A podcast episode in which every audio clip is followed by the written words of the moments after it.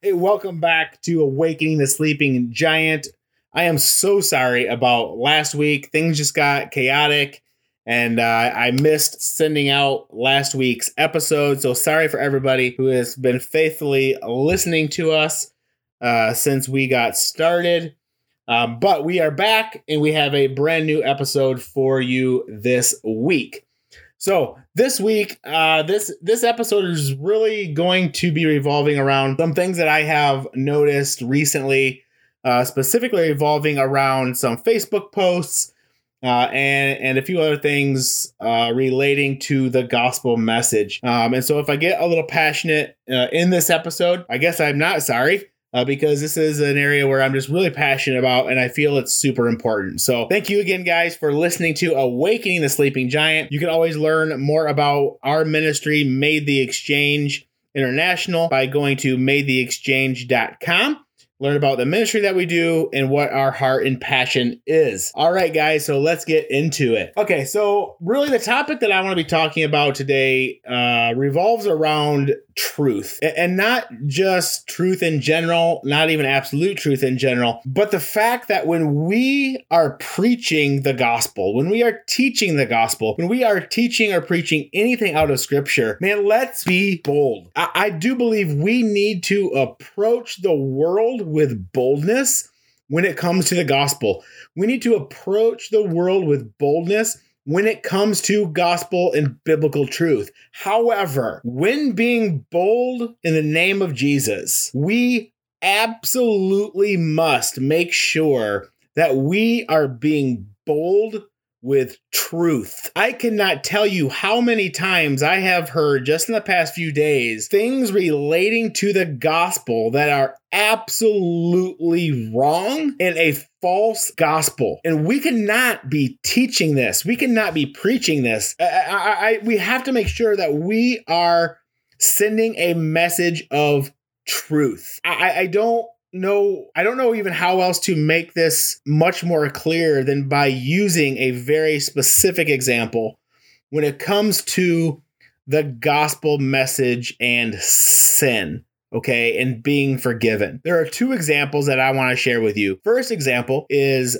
my son uh, last week uh, here in holland uh, was tulip time and the tulip time festival and, and my son uh, was downtown um, at the festival, and he saw this lady wearing like your traditional see in a movie cardboard billboard cutout of uh, some religious message. Uh, and and is and what this said is that if if you sin you are going to hell. That is a lie. That is a, a lie. Not only is the form of that evangelistical effort extremely impractical, extremely unhelpful, and is not promoting the love of Christ in any way. The message itself is absolutely wrong. It is a false gospel.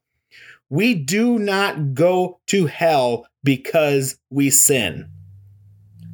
The only reason people will end up in hell is if their sin is not forgiven. And the only way that our sin can be forgiven is by putting our faith in Jesus Christ for the forgiveness of our sin. Because if we sin equals we go to hell, then I am damned and you are damned, and so is every other human being on this planet. We none none of us have a chance of going to heaven if sin is what sends us to hell. Because even when we are forgiven, we still sin. The Bible actually talks about that is if if you deny to have ever sinned or have sin, then you are lying to yourself. Sin does not send people to hell. The lack of forgiveness of that sin is what results in people going to hell.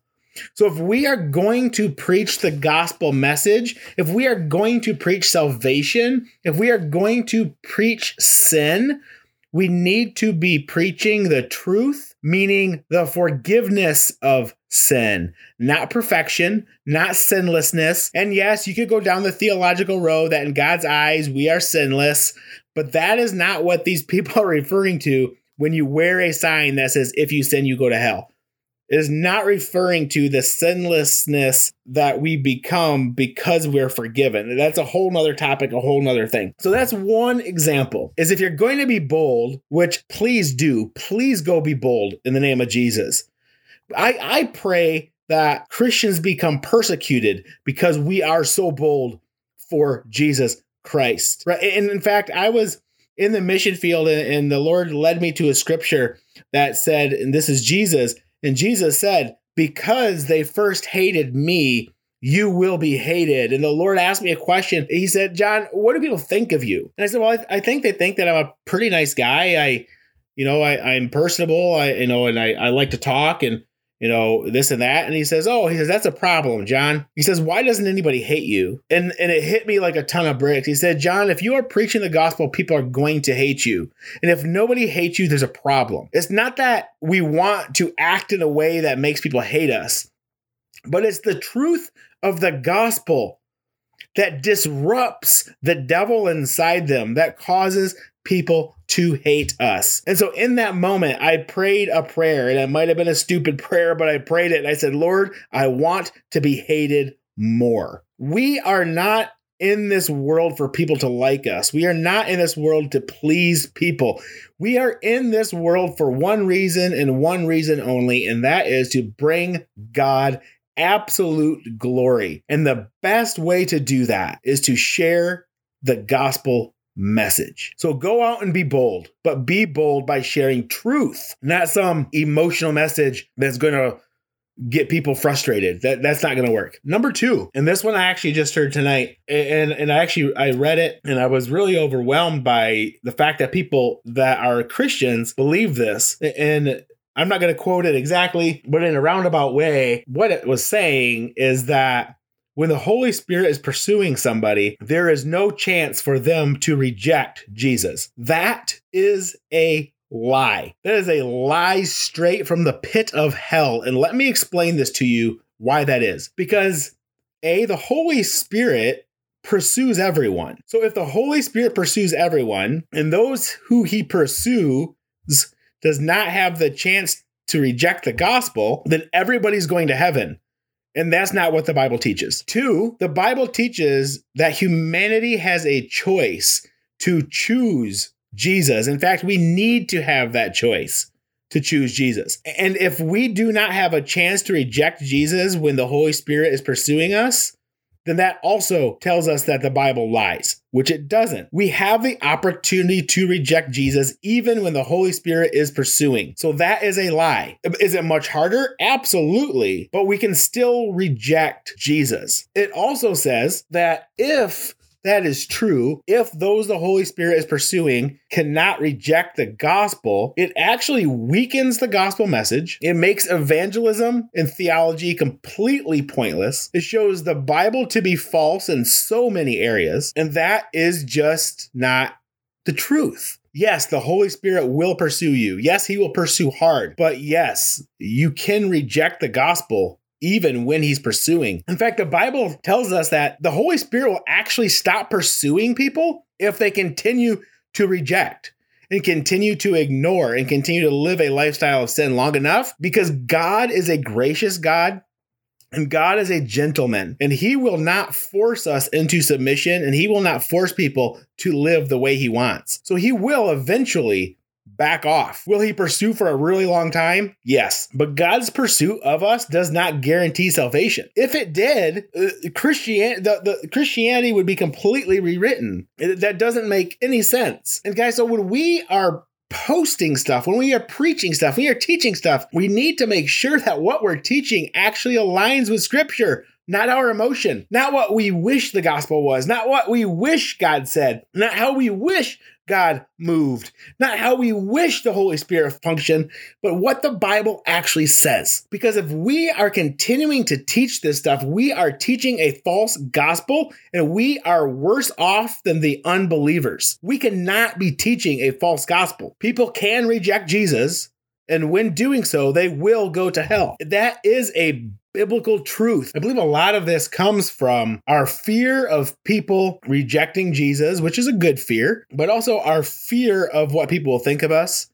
Our fear of what people will think of the gospel when we preach these things, but it's the truth. And we can't be teaching and preaching a lie. If you've been watching my Facebook posts, uh, you I think you might notice a, a shift in some of my posts. And this shift is a result of my aggravation and my frustration and me being fed up with the world getting to do whatever they want to do say whatever they want to say and get away with it. Not only get away with it, but force everybody else to comply. And I am no longer willing to submit to that. I am no longer willing to sit idly by and watch the world destroy us. I will not remain silent, and a lot of people aren't going to like it. And I'm okay with that. And when persecution comes, persecution will come because I am preaching the truth of Jesus, the true gospel, which is an amazing, amazing thing. I'm so thankful for what Jesus did for us. But the truth of the matter is, everyone won't be saved. There will be those that reject Jesus. And if you agree with that statement, you cannot agree with the statement that if the Holy Spirit, Spirit pursues you, you do not have the opportunity to reject Jesus because those two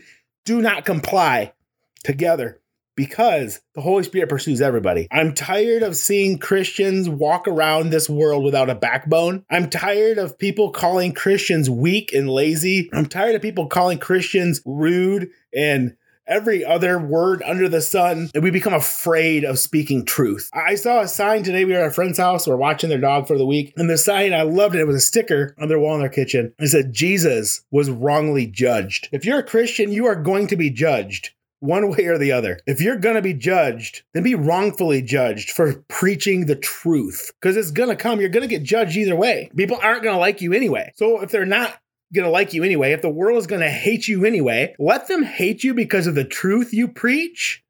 Not the coward you become. Because when we sit idle by and say nothing, because we are afraid of what other people will think of us, what other people will think of Christianity, we are not being Christians, we are being cowards. And we need to rise up, church. We need to awaken the sleeping giant. We need to remember that God is love and God is the Lord, but God is also wrath and judgment. And we can preach and teach that in love because I don't know about you, but I do not want to experience the wrath of God in my life. And you don't have to if you put your faith in Jesus for the forgiveness of your sin. But the reality is, is God is love. And if God is love, everything that God is is love. His judgment is, is love. His wrath is love. His grace is love. His mercy is love. It's all love. But we cannot sit idly by church and let the world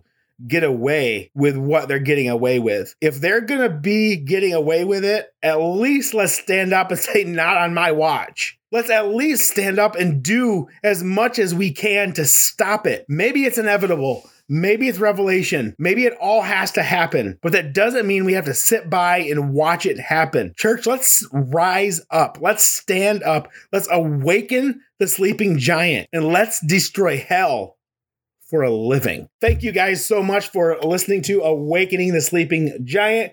You can always learn more about our ministry, Made the Exchange International, at www.madetheexchange.com. You can always reach out to me via email anytime that you would like at bethechurch.go at gmail.com.